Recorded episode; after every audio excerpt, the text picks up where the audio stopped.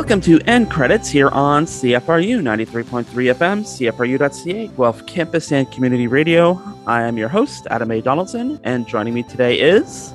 I'm Candice Lepage. And Candice, uh, welcome to 2022. um, thank you. I felt I felt very welcome coming into the new year. Mm-hmm. It's a nice warm hug of a year, 2022. Mm-hmm. Yep, yep. It's the year of Soylent Green. Uh, except that Soylent Green has been an actual like product for quite a few years. Some guy who created a protein drink and decided to call it Soylent Green. Yep, he, he's or just Soylent. He called it just Soylent, I think. Yeah, he's he's the master marketeer of of everyone, and uh, he clearly he clearly knows where the market is going. Yeah, I don't know about you, but there are not that many pleasures in life right now and uh, eating really good food is one of them. So I don't really plan on switching to an all liquid, no flavor diet. Well, that's your loss. Uh, End Credits is a local movie show for local movie fans. We're here every Wednesday at 3 p.m. to talk about the latest in pop culture and review the news movies, which this week will be the Mexican romantic teen drama Anonymously Yours, which you can now stream on the Netflix. Uh, before that, we we were because we're getting into teen drama. We thought we might um, point out some other places uh, or some other teen drama you can currently stream since uh, movie theaters are shut down again. So streaming is the only option. Uh, not that there were too many teen dramas at the movie theater before that they they closed. yeah, because teens basically stopped going to the movies. They can just watch things at home unless it's Spider-Man adjacent, apparently. Mm, true. All right. So, uh, Candice, you are the master of uh, the teen romantic uh, melodrama genre. So, why don't you give us the first of your three picks? For sure. So, um, yes, yes, the the my my taste in movies is um, not as as strange as people think by being a huge fan of horror and of teenage melodrama and of Netflix or a Hallmark uh, Christmas movies, but um, that's that's my wheelhouse. There we go. So uh, the first one that I'm going to suggest is a a remake actually that came out last year on Netflix called He's All That, mm-hmm. and it's a, a um, it's actually a, a sequel and not really a, a remake. There, it's actually it actually lives in the same universe a little bit. So, mm-hmm. um, of of She's All That, of course, which came out in the '90s, and it's just it was it was just so nice, is what I had to say. like, I I was gonna be just a ridiculous sort of trash fest um, it's based on uh, the idea is that there's a girl who is a big social media, um, you know, star. Essentially, she's a media influencer, and she's in high school, and she is the one who finds a guy to make him over. And so I sort of thought that it would be, you know, a lot of like social media influencing, um, cattiness and that sort of stuff. And there was a little bit of that because, you know, it is teens. But mm-hmm. really, it was just, it was a pretty like warm, nice film that actually had a really good message and really flipped a lot of the uh, questionable things from She's All That, you know? Um, yeah, yeah. There was, there wasn't really a moment when the kind of weird girl took her glasses off and suddenly she was pretty. Mm-hmm. it's like, though I I do feel like there was a makeover of the guy, but um, it wasn't that ridiculous and dramatic. Mm-hmm. Uh, did he also have to lose his glasses? Uh... no, no. Uh, I do seem I to feel... remember he put on a hat at some point, and they're like, "Oh yeah, the hat. That's the way to go." Because I feel like that's the that's the brand, and it's like having a Star Wars movie without lightsabers. Um, you can't have a, a, a, he's all that slash she's all that without the the scene with the uh, the removal of the glasses. But Yeah. uh, So the reality is, you can't have a he's all that, she's all that without sixpence, none the richer. oh, that's also true. it's also it's also in the text. Yeah. Yeah. I will say um, that uh, Matthew Lillard makes a cameo in this film, and uh, that alone is pri- is worth the price of admission. Matthew Lillard is absolutely great as the principal of this high school. Uh, I wish he had had more scenes. That's kind of sad, actually. Um, Matthew Lillard. what? That he's the principal? that he's fallen so far. Um, Disagree. this film was great. All right. Uh, I chose something from CBC Gem for my first pick. Uh, it's called Edgemont, and it's like the West Coast answer to Degrassi High because it's uh, it takes place in a Vancouver suburb high school. Um, it's a bunch of about a bunch of kids, and they're all dealing with issues. Some of them like very serious, like um, uh, there's a whole subplot uh, with one girl who's like from a very socially conservative household who um, questions her sexual identity and she's kicked out of her house and there's a whole plot about that.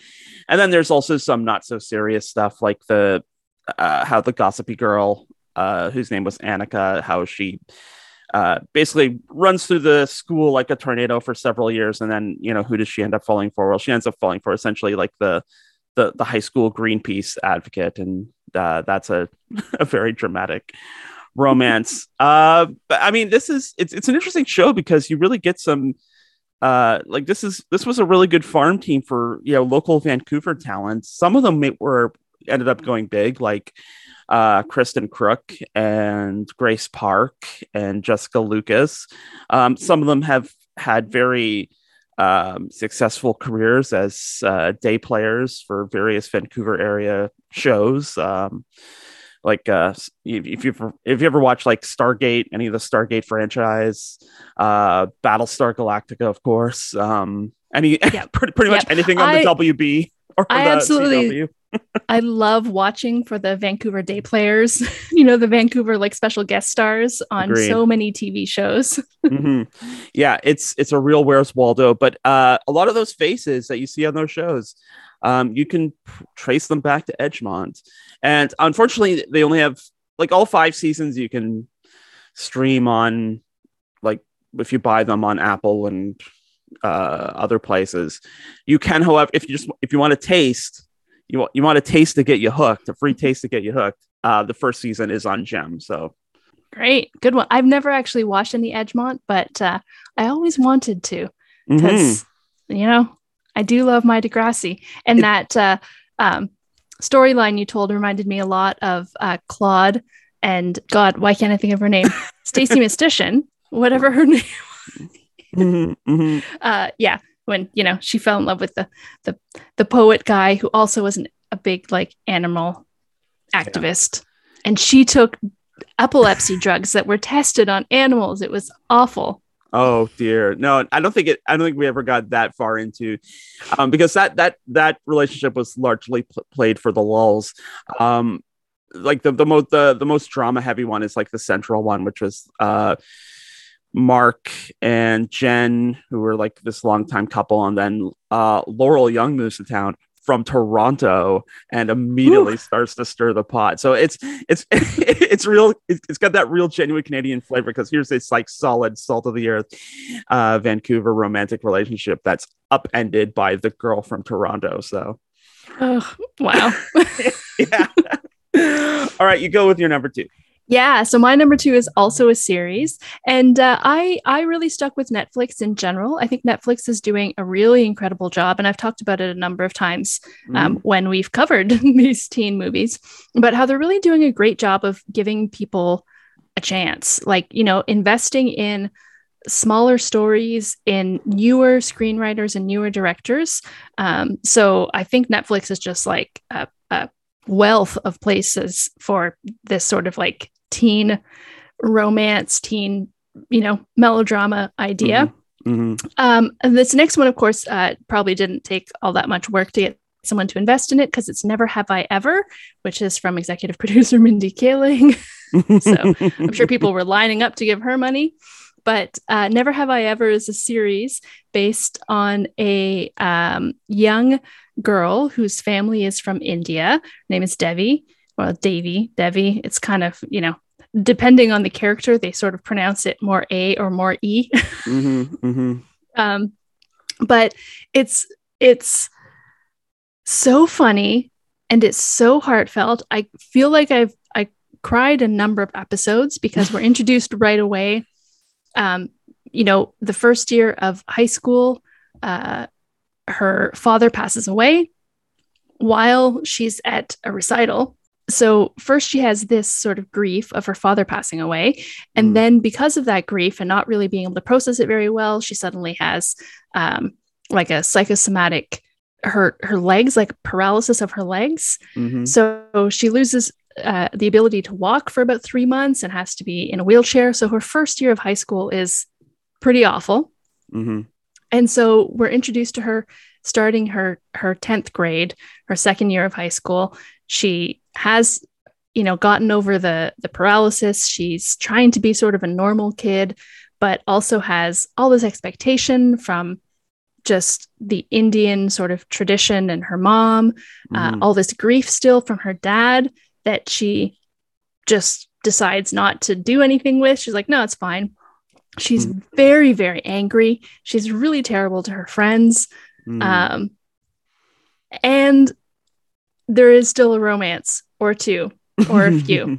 and it's just, it's really incredible how they're able to like walk all these lines and still make it funny, still make it heartfelt, make her a really like she's she's a really bad friend. She's really bad to her friends. Mm-hmm. She's really bad to the two guys who are sort of interested in her. She's so self-centered, but but it all like it totally makes sense. You're like, "Oh, of course you're 15 and you've gone through this terrible thing and this is awful and I'm with you on this journey, but oh my god, can I just shake you and tell mm-hmm. you to mm-hmm. make better decisions?" Mm. Mindy Kaling, Mindy Kaling's really good at that, sort of making thoroughly unlikable character or characters that you should not like likable. Like Kelly from The Office had her moments. yeah. uh, I have something along similar lines. I went uh, over to Tubi TV for this one. Um, it's it's kind of a, it's an interesting sort of like connective piece for Kevin Williamson from you know uh, where he kind of left off with Dawson's Creek and where he was going with the Vampire Diaries. Uh, it's called Hidden Palms. It ran for one season on the CW, and it's only eight episodes, so you can pretty much blaze through it in an afternoon. Uh, but it's like part teen drama, part like super dark family drama, plus like a detective story. Um, it's about this kid Johnny who watches his dad uh, die by suicide. Uh, and then he he goes up like on a bender where he becomes a full blown alcoholic, but it yada yadas over his alcoholism and catches up with him a year later when he's moved to Palm Springs with his mom and his uh, and her new husband. And by sheer coincidence, sheer cosmic coincidence, the house they move into um, was home to another kid who died by suicide. Um, the year before. So Johnny gets sucked into this like weird psychodrama uh, where he's trying to figure out, and this may come as a shock, if Eddie actually killed himself. and he gets drawn into this uh, this mystery. Uh, the kid next door, played by Michael Cassidy, who is like a top notch doucheness here. Like it's like a level 10 doucheness and it is uh, really amazing to watch. Um, he gets romantically involved with eddie's girlfriend. Uh, he becomes best friends with eddie's best friend. Uh, it's it's really quite the i mean if you think about the implications of it, it it's like sells and rolls as this kind of like silly teen uh thing. But you know when you start thinking about it, it is kind of like Dawson's Creek version of the talented Mr. Ripley almost, but uh-huh. uh, I, I don't think I don't know if the series would have ever gotten there, but I mean the the implications are there too. But it's also a lot of fun, and uh, you know Sharon Lawrence plays a gun-toting Texas mom, Texas single mom in it, so it's it's it, you know there are a lot of interesting things. Plus, you get like sort of pre. It's it's Tessa Thompson pre like movie star fame, but like right after she was on Veronica Mars that one year. So uh, there's there's a lot to there are a lot of threads to pull on in Hidden Palms, which, Mhm. which makes it eminently watchable. I think. Yeah, I should actually go back and and sort of rewatch it or or finish watching it. I I watched it in real time when it came out, but Mhm. I feel like only if like not it got it got canceled pretty early, so Mm, either I stopped watching the episodes because I'm like, why bother? It's canceled, or or they stopped airing them, or they judging by network television, they probably moved it around on different days of the week constantly. hmm And so I only remember watching the first couple of episodes and not really continuing on. hmm It gets yeah. I mean the the mystery is resolved by the end of the eight episodes, so you do get good. some closure. Um, but yeah, it, it was kind of one of those shows where they kind of burned it off in the summer, I think, and no one really missed it. Sadly, because I think uh, it, it really could have gone to some weird places if if, Yeah. if, if they had been equal to the Enterprise. But I guess and then the next year, Kevin Williamson goes on and makes Vampire Diaries, and the rest, as they say, is history. So, Yeah, I should um I should be more vocal about my love of Kevin Williamson. He's just he's a really great screenwriter who's sometimes a little bit um sometimes a little bit pretentious. Uh mm. but but I think exactly pretentious enough for me. no, I think I think he he's best when he's hungry. I think when people start like throwing him all sorts of projects and uh and then he like ends up burning out. But like this was like right at like in in his hungry phase, so he was he was really working it. So anyway, You're number three, please. um so I I went in re- sort of reverse order of the like, you know, first one's all the way to the best one. And so, of course, it shouldn't surprise anyone when I say uh, the number. Like, you should definitely, definitely, definitely be watching To All the Boys I've Loved Before. hmm Um, and if you would like the second and third ones, uh, Uh, P.S. I Love You and Always and Forever, but you don't have to. Uh, you do, however, have to watch the first film, To All the Boys I've Loved Before, which was just uh, like it's just it's like a warm blanket. It's just so good to watch. It feels good. Uh, it gives you the the like tingles when things happen. It looks really great. Um, you know, we sort of talked about it in when we reviewed the the third film. This first one was was uh, written and directed uh, by women, whereas the second and third ones were both directed by men. And you can just there's Mm. something intangible, but you can feel it. This first one, it's just this great story. I mean, none of these stories that I'm sharing are particularly um, new and inventive. They all, much like the, the Hallmark Christmas movies, they follow us a, a pattern, you know, Mhm. that you sort of, right? There's a couple of different stories, different ways it can go, but you kind of know at the end that probably everyone is going to be together. Uh, Mhm. and of course, that's what happens with To All the Boys I've Loved Before. Um, yeah, just one of those sort of uh, mixed, m- like mixed messages to to friends, and then a fake romance. Somehow you get both things at the same time, right? You get the like people who have been friends for a really long time who suddenly decide they have feelings for each other, Mhm. and people who pretend that they're in a relationship who eventually realize, oh, by pretending, we actually ended up having feelings for each other. You get both of those. It's great. Yeah, it's a Kurt Vonnegut. Yeah. Uh, uh, yeah, it, I I would say I would add to that that uh, it's not like the first All the Boys uh, has a ton of unanswered questions, so it's not like you have to go. It's like, well, what about this question? No, it's fine. It's self-contained. It's it's. Uh, I mean, do what thou wilt, but um, yeah. Uh, speaking of one and done, uh, my la- I went back to CBC Gem for uh, my last pick.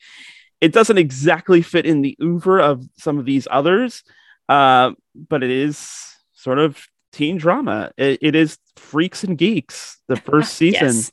is um, well, the first and only season, I should say. Um, it is there on CBC Gem in its entirety. Like this is like talk about farm teams. This is it, it was created by Paul Feig and Judd Apatow.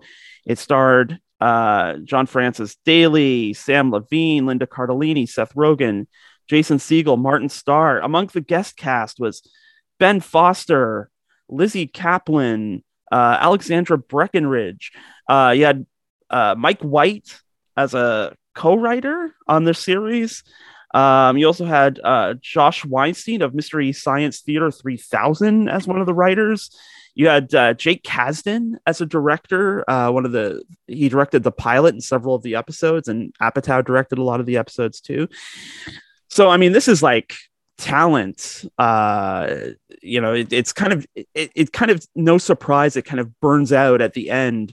I mean, a lot of this is because uh, the network that put it on TV, NBC, put it on Saturday night, I believe at eight. Um, just prime time viewing, really. prime time.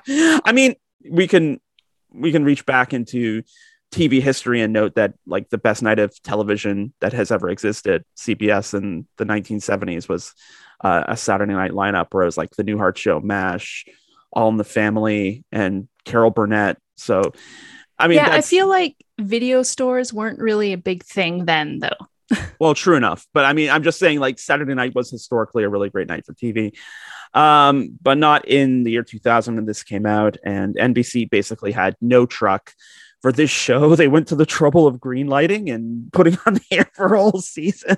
uh, they did not air, I think it was the last three episodes they didn't air. Um, so you don't even know how it kind of all turns out at the end. Uh, but I mean, it just it's an incredible cast. It's it's unlike even a lot of teen shows to this day, which um, are sometimes about the outcast, but they're not really outcast because they're like photogenic, like an Abercrombie commercial. But uh, you know, Fre- freaks and geeks, it was its name. It was really about the freaks and the geeks that you know they had no ambition, or their ambition was to get out of high school so they could stop being bullied. You know, these weren't people like the movie we're going to get into where the the two main protagonists have some pretty big dreams. Um, nobody on Freaks and Geeks had dreams beyond uh, surviving another day in high school. And I find that imminently fascinating as an approach. Um, as, as still to this day, um, high school dramas are, are even even the ones about how high school is horrible. It's not really horrible. It's it's it's manageable, but there was nothing manageable about the high school world of freaks and geeks, and yeah. Yeah. One thing I really liked about Freaks and Geeks too is how mm-hmm. young the cast was. Yeah. Um, they were all, you know, sort of sort of high school or teen aged. I think, you know, the the oldest ones were only in their like very early 20s mm-hmm. playing, you know, 17-year-old kids because there were sort of two there was Linda Cardellini and then her younger brother. So there was kind of like two groups of friends. So mm-hmm. one was older, one was younger. But and that's the sort of the thing too with um, my so-called life that made such a difference mm-hmm. was also having an actual child play the, the child lead character. It really was so much more believable and and true to life that way. My so-called life almost made the list. It is on Disney Plus, um, so it is eminently streamable. And again, because it's one season, and it, uh, but it also like makes you think like would we still think about these shows as great if they had like gone the, the distance if there was like eight seasons of my so-called life? Would... oh god no. Yeah. No. I mean even the oc right? Yeah.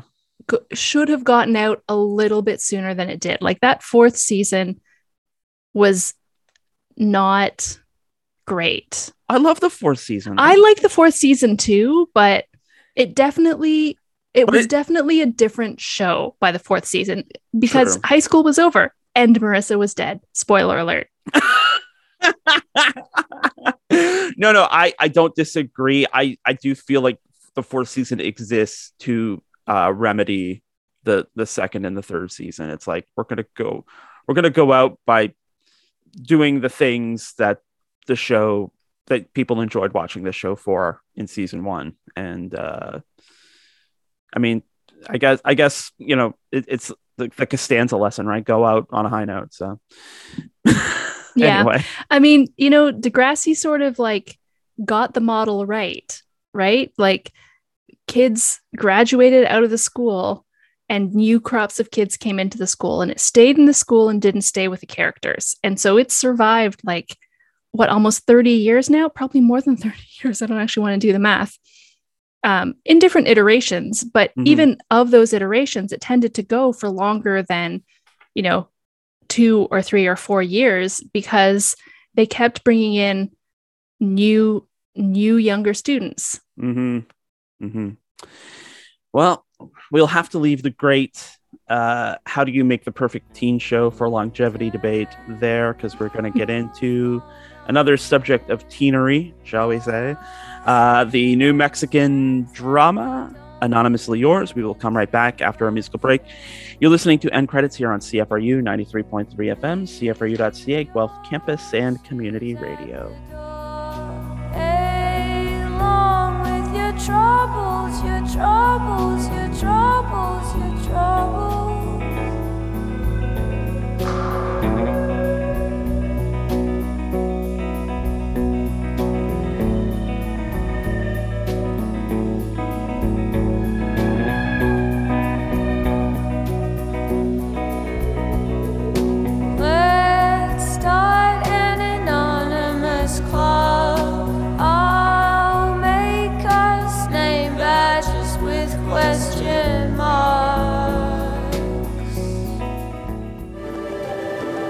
Are you in high school?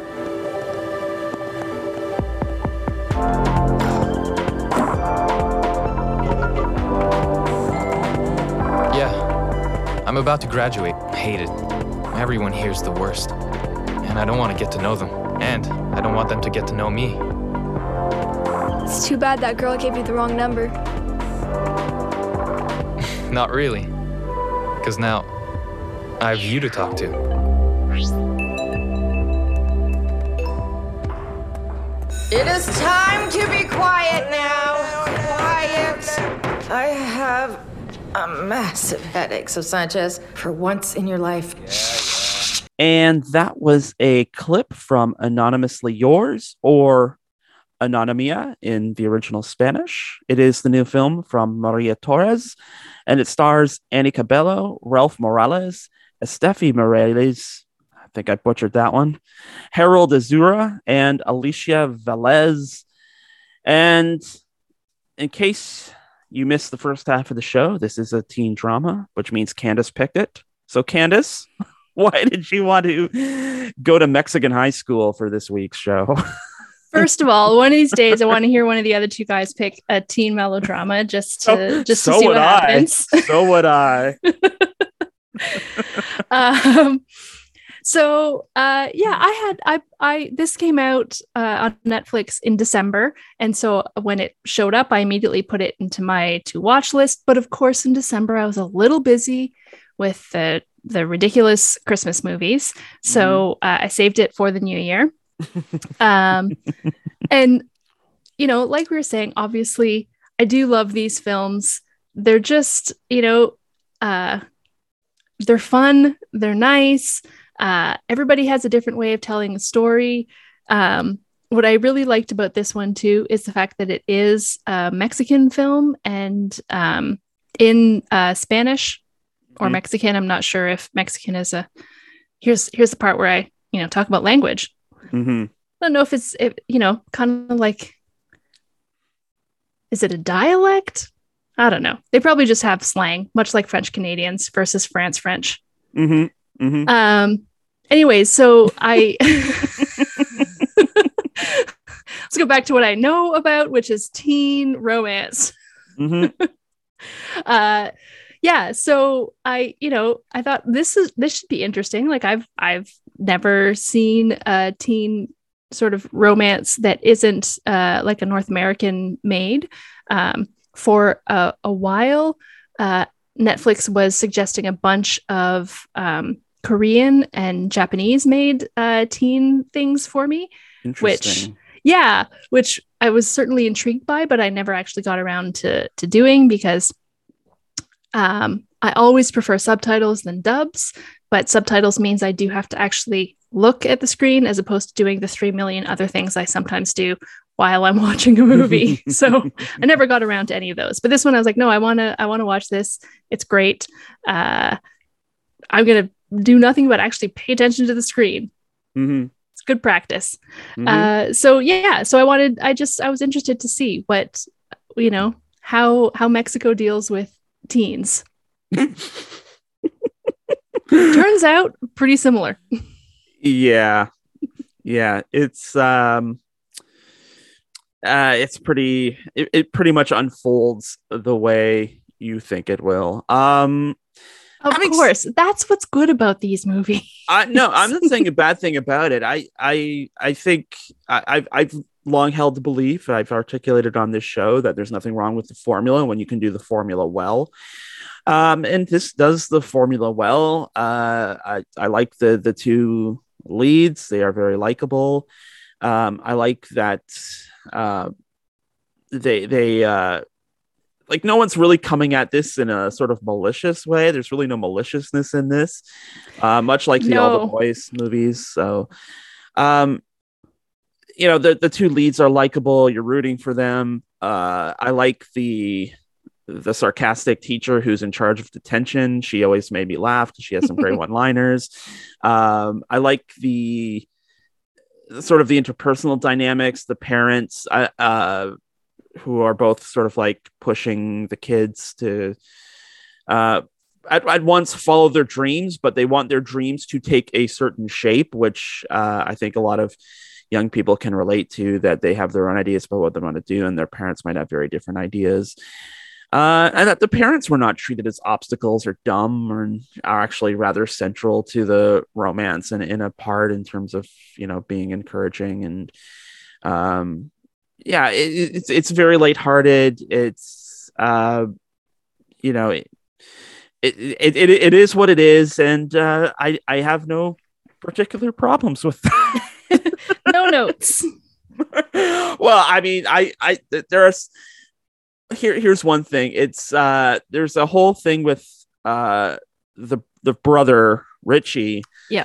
um who clearly has feelings for uh Vale who is the our, our lead um leading lady. And uh he's trying to um throw salt in the burgeoning relationship between her and alex.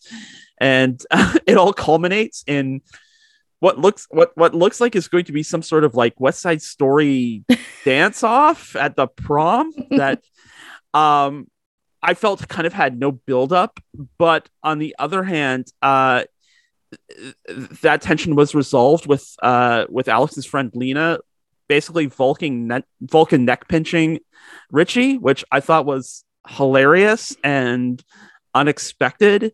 Um, so I I will let the fact there was kind of no rising tension aside because the fight ended with somebody getting Vulcan neck pinched.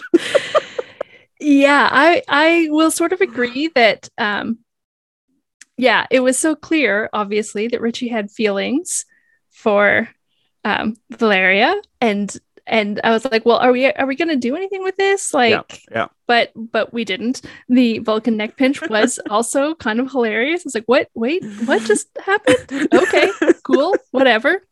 Um, I will say, uh, so as we all know, I've been watching a lot of Hallmark films. Hallmark films are one hour and twenty three minutes long. Yep, they're tight. Yeah. So uh, as I was watching this, I suddenly went, "Oh my god, is this movie not over yet? Why are we not over yet?" And I checked, and I was like, "Oh look, there's still 17 minutes of this one hour and 40 long, 40 minute long movie." I'm like, Yeah. "That's why 123. You're in and out. That's all you need." Um, Here- here's something I interesting I noticed on Netflix when I was uh, scrolling through looking for the movie yesterday. Uh, Netflix has the Netflix algorithm has learned me so well that they have a list of movies under 90 minutes. yep, that's on mine too. Okay, so this the Netflix seems to understand the situation. Movies are too long now. We want 90 minutes and out. And uh, I mean, anonymously yours does not necessarily do that. I I did not besmirch it the extra 10 minutes. I was I was like, well, it I I I, I really thought there was going to be a dance off, but leaving that aside, uh, I was okay with the extra 10 minutes. But yeah, I, I appreciate the nudge that, hey, there are a lot of 90 minute movies on Netflix because uh, that is a list I will frequent. Yep. Yep. Um, yeah. And like, I, wouldn't, I mean, it, it did feel too long Mhm. because we, we all knew where it was going. Mm. Um, but but yet at the same time we're still saying but they didn't really do anything with this richie part which is interesting so it's like i don't know i don't know where i mean i guess part of it is that um alex and uh valeria just went on so many dates Mhm. That just kept like it's like why why are we still questioning this? You're clearly dating like you're Mhm. clearly into each other. What what is taking what's the problem here? What's going on? Um all of the dates however were were very interesting. Mhm. um i i have a note here that uh, i just started laughing out loud. So the characters uh, so i don't know. I don't know what teens in mexico are like.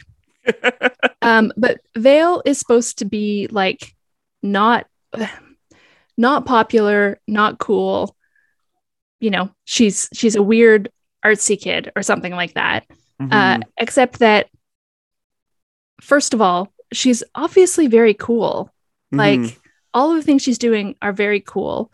Um you know her her best friend and uh who's why can't i remember her name it doesn't help that imdb has like no names for anybody here um oh, I can't remember her instance, uh, but continue so lena is alex's best friend who's the Yeah. girlfriend of with the pink hair. Yeah. yeah of of gosh what is her name Oh, I I don't have it. I've got all the other names: Alex, Vale, Richie, Lena, and Yeah.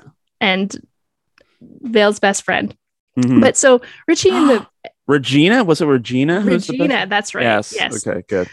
So the two of them are super popular, hmm but and like Vale goes with them to all of their parties and things like that, and hmm is having a good time. Like, and people know her. People talk to her. So Mhm. this whole thing where she's like, "Oh, I'm." You know, nobody notices me. I'm not cool. Nobody knows who I am. I'm like, what? What are you talking about? This is ridiculous.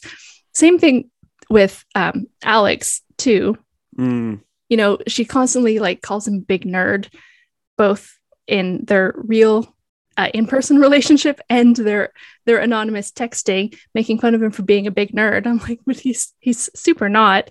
Um, except that he did show up to their first date in uh, a button-up shirt that had astronauts on it, and I Mhm. was like, are we trying a little too hard? Make it seem like this guy is a huge nerd because who shows up who owns a, a, a dress shirt with astronauts on it who who this is ridiculous Mm-hmm. Mm-hmm. Yeah, that was kind of a weird moment. Uh, That yeah, it, all that was missing was the pocket projector. yeah Um, of course that date also culminated in uh, furry karaoke so yes, i I found that fascinating. It's like we're gonna put on a furry hat and then go sing karaoke, and it's like black lights everywhere, and I'm like, I, I don't. I find none of this appealing for as an as an activity I want to engage in, but I'm hypnotized by it. yeah yeah and they also go to like a dance club that's clearly for teenagers and they have zero problem getting alcohol and i was like what is the drinking age in mexico and it's 18 which i Nice. guess these Yeah. kids could be 18 they're in their last year of high school so they Yeah. could be 18 but this i mean it must be a club specifically for teens because they didn't look 18 and if like you'd think that they would have been carded or something or at least like questioned when they just ordered beer and pina colada yeah, Mexico is a real free for all, I guess. Question mark. Um, yeah, I. But I mean, the, that's kind of the the stuff that I, I find kind of interesting ab- about this. Of course, it, it is also implied that Alex is working class because he lives with his single mom and uh, a it's a nice apartment, Mm-hmm. but it's it's still an apartment where apparently you can't watch TV and be on the internet at the same time. Well, it's a it's a CRT monitor. So what do you expect? Those things went out of style in like 1997.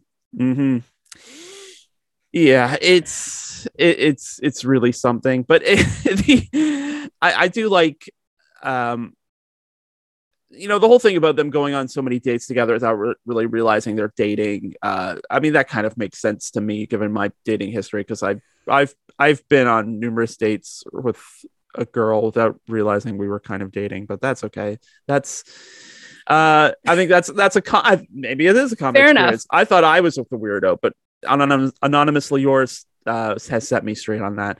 Um, I, I I I like the the idea that they're both uh, yeah they kind of have this sort of separate life from um from like the the main because I I don't think there's a scene where um Vale really talks to her her friends about like her filmmaking ambitions, which you know all her films are kind of like these weird, you know, the, the kind of teen idea of what is artistic and avant garde.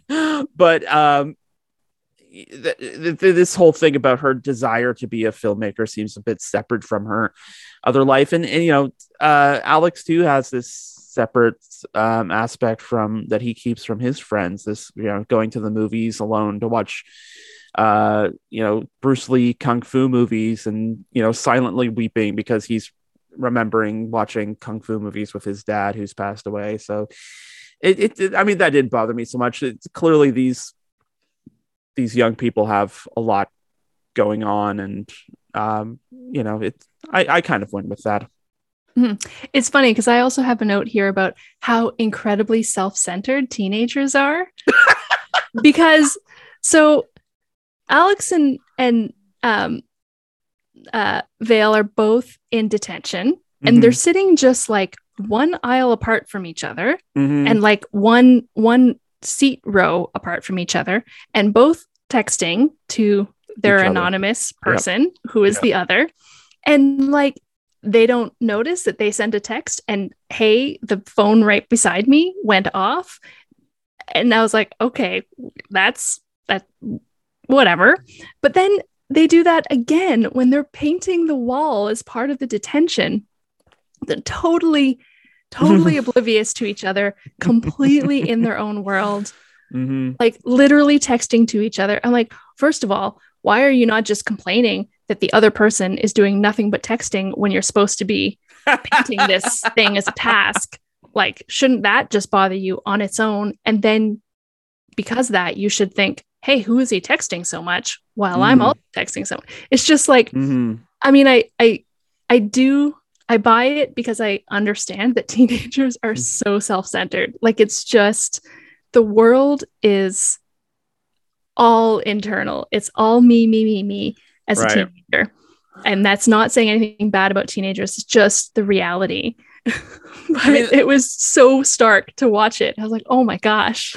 And there's an undercurrent to that that sort of makes sense in, in the film as well that you know they're both attracted to each other when they're uh, anonymous to each other um and in a, in a more instantaneous way because i mean I, I think that almost pushes the idea that yeah it makes sense that they're dating so much and not really realizing that they're dating um because they're more guarded in these sort of um interpersonal uh in-person reactions or interactions and and they're not as guarded when they can talk anonymously to someone which i guess maria torres probably built that in purposefully uh to make a point about how you know the, the struggles of of human inti- intimacy and how we're all afraid that we're going to look like freaks to another person and uh, the, the act And yet of you yeah. show up in an astronaut shirt. yeah it's again it was not it was not well argued. Uh but i mean i think that's kind of the, the gist that they were getting at that uh you can wear a mask and um wearing a mask to be yourself essentially. So i mean that part of it i got to. I i think that detention scene you talked about probably pushed things a little far but Yeah.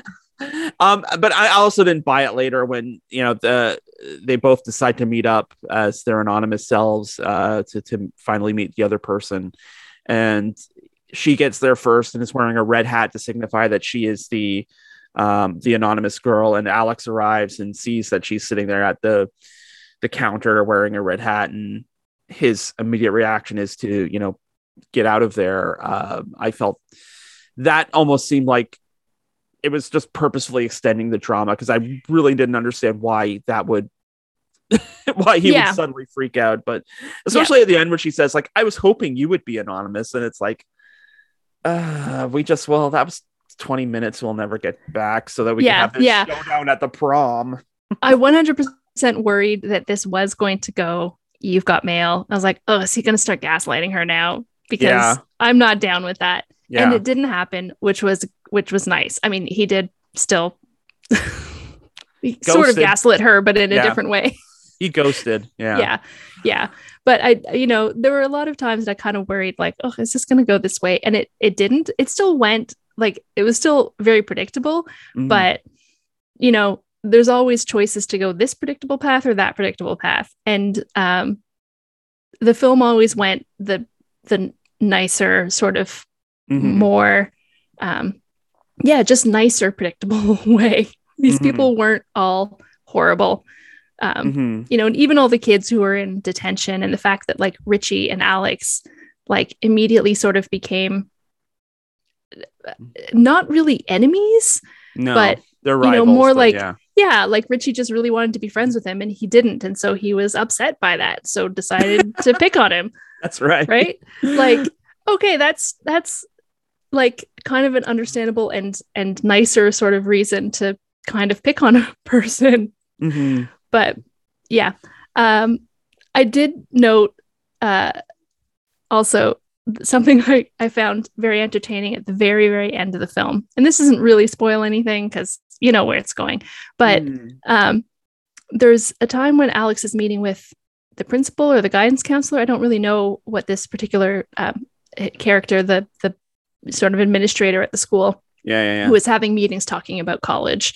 Um, so they were having a meeting, and he said, "Oh, you know, you could be anyone. Maybe you could be like Elon Musk." And he has like these action figures, or you know, whatever. And one of them apparently is Elon Musk, though it's hard to tell because they're all totally white with zero paint on them. But yeah, whatever. Yeah, yeah. Um, and so of course, Alex makes this joke about Elon Musk being, uh, you know, oh, I I could be a billionaire who's making my money off the like labor of other people, and, like a really anti-capitalist sort of thing, which I thought was funny. But Yeah. then at the end of the film, he is basically Elon Musk because he's just he's working for an NGO that provides free internet to people. Mhm. Hello, Starlink Mhm. which is an Elon Musk project that develop, you know, gives free internet to people.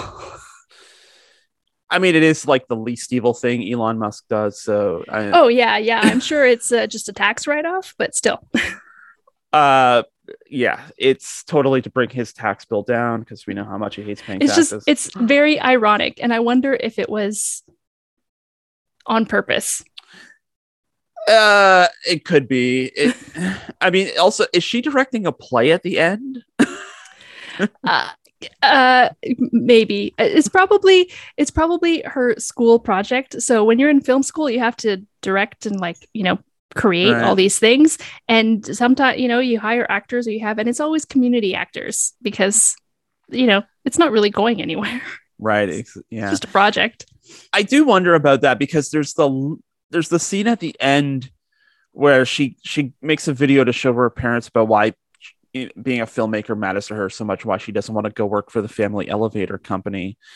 Um, and the dad basically says that the whole story about him building his first elevator to help his grandma was bs anyway. So I, want, I do wonder what, about sort of like the message of the film is like maybe nothing matters except I don't know, true love. It, it there's yeah I'm, Uh, I'm kind of confused. I mean, just being yourself i guess be yourself, uh, which is kind of pat, but uh, with, within the a message within the, the ability of the film to deliver.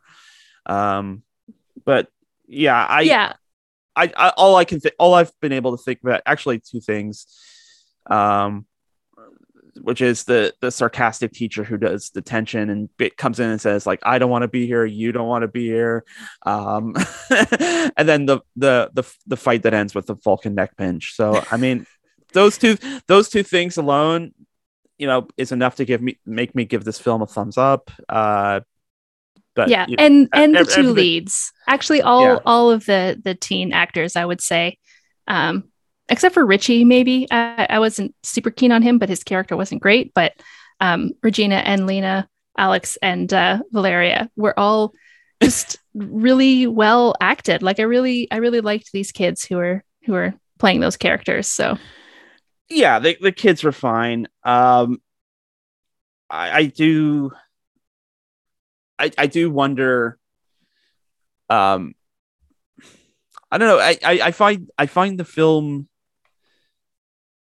very unfocused in some regards and very focused in other ways. Like I, I, this isn't. I think this is a more interesting product than like I was after I watch a movie, I kind of flip through to see the reviews, and like a lot of people are just running it off as like, ah, it's a stupid teen rom com. Ah, and I'm just like, yeah, but not not quite there because there's some there's some weird stuff. I mean, even all the teachers, like I noticed a couple of things. Uh, all practically every conversation with a teacher ends with "I got to get to class." Like these kids are like very dedicated to getting to class on time. Um, although it is also kind of used as an excuse to get out of like conversations they don't want to have with adults. Um, and then the other thing is like all the teachers in this school are kind of like it wasn't just the detention teacher. Like a scene at the prom where that that principal character gets up and like, "Hey, it's a bittersweet time because it means we have to say goodbye to you." On the other hand, we're don't hit the don't, don't hit you on the ass on the way out. yeah, which it's it's so bizarre. It's um it feels like it's a bit like channeling the faculty where like all it's Mm. it's no wonder that the teachers were able to be taken over by aliens so easily it's because they just didn't give a damn anymore yeah, yeah. The um the director of this film, uh, Maria Torres, and this is her only credit, and I can't find very much at all Hmm. about her on the internet. So I suspect that this is probably like her her first film, and Hmm. um, you know, I I also wouldn't be surprised if the character of Valeria was a little bit sort of you know based on her, or she she felt um some kinship to that character.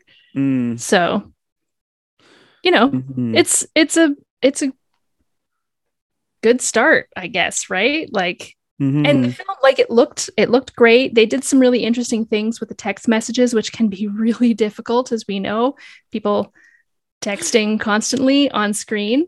Um I will say that that the I found the texting part interesting. Like that's kind of like the new kind of um like it, it as as kind of like a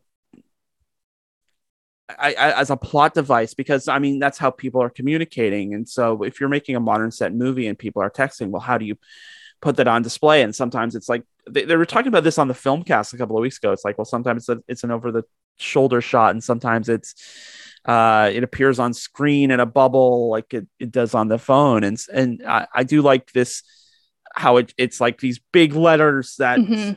you know can sometimes fill up the whole screen depending on like the urgency in which the text is being sent. And uh th- there was something that i appreciated there in terms of how it portrayed the urgency of the message or, or the mood of the message and, and how it was being shared too so there, there there was something very interesting about that too like th- th- this is there, there- there's there's little nuggets in this film that I appreciated um, that just made it not just another teen movie because I I, I think that is fairly dismissive of Yep. of this, but um, to each their own, I guess. yeah yeah i mean what do you what do you do in turning on a you know a, a brand new Yeah. teen film that went directly to netflix and was made in mexico if not because you just like Right. these films Right. This is not something that's going to sort of pop up in your like top 10. So you're either like digging into Netflix to find this or Netflix is bringing it to you because you are um you are friendly to the algorithms that this movie is putting out to borrow a phrase. Yeah. Yeah. all right we will have to we'll have to leave that there. We'll have to leave our friendly algorithms there. That's it for this week's show. We hope you liked it. And if you want to listen to it again you can find it on our website at endcreditsradioshow.com download it from the guelph politicast channel every friday on the podbean or through your favorite podcast app at apple stitcher google tunein and spotify. When you're on spotify you can find the playlist for much of the music that you hear on end credits. And just open up spotify and search for end credits on cfru you can find us on social media on facebook at end credits radio show and on twitter at end credits radio. And Candice where can people find you on the internets for more teen drama I am everywhere on the internet at uh, Cinn48. That's C I N N 48. And I'm just going to keep flogging my Letterboxd uh, account until, you know, I start getting people following me there or something. Yeah. I sound desperate, and I am. and remember, Christmas isn't over until Hallmark says it's over. I will be back here on CFRU Thursday at 5 p.m. for news and politics on Open Sources Guelph with Sir Scotty Hertz. In the meantime, I'm on Twitter and Instagram at Adam A. Donaldson, and you can check out my news and politics site at guelphpolitico.ca. Stay tuned for more great programming here on CFRU 93.3 FM, CFRU.ca, Guelph Campus and Community Radio. We shall return next Wednesday at 3 p.m. for another episode of End Credits, and we will see you then.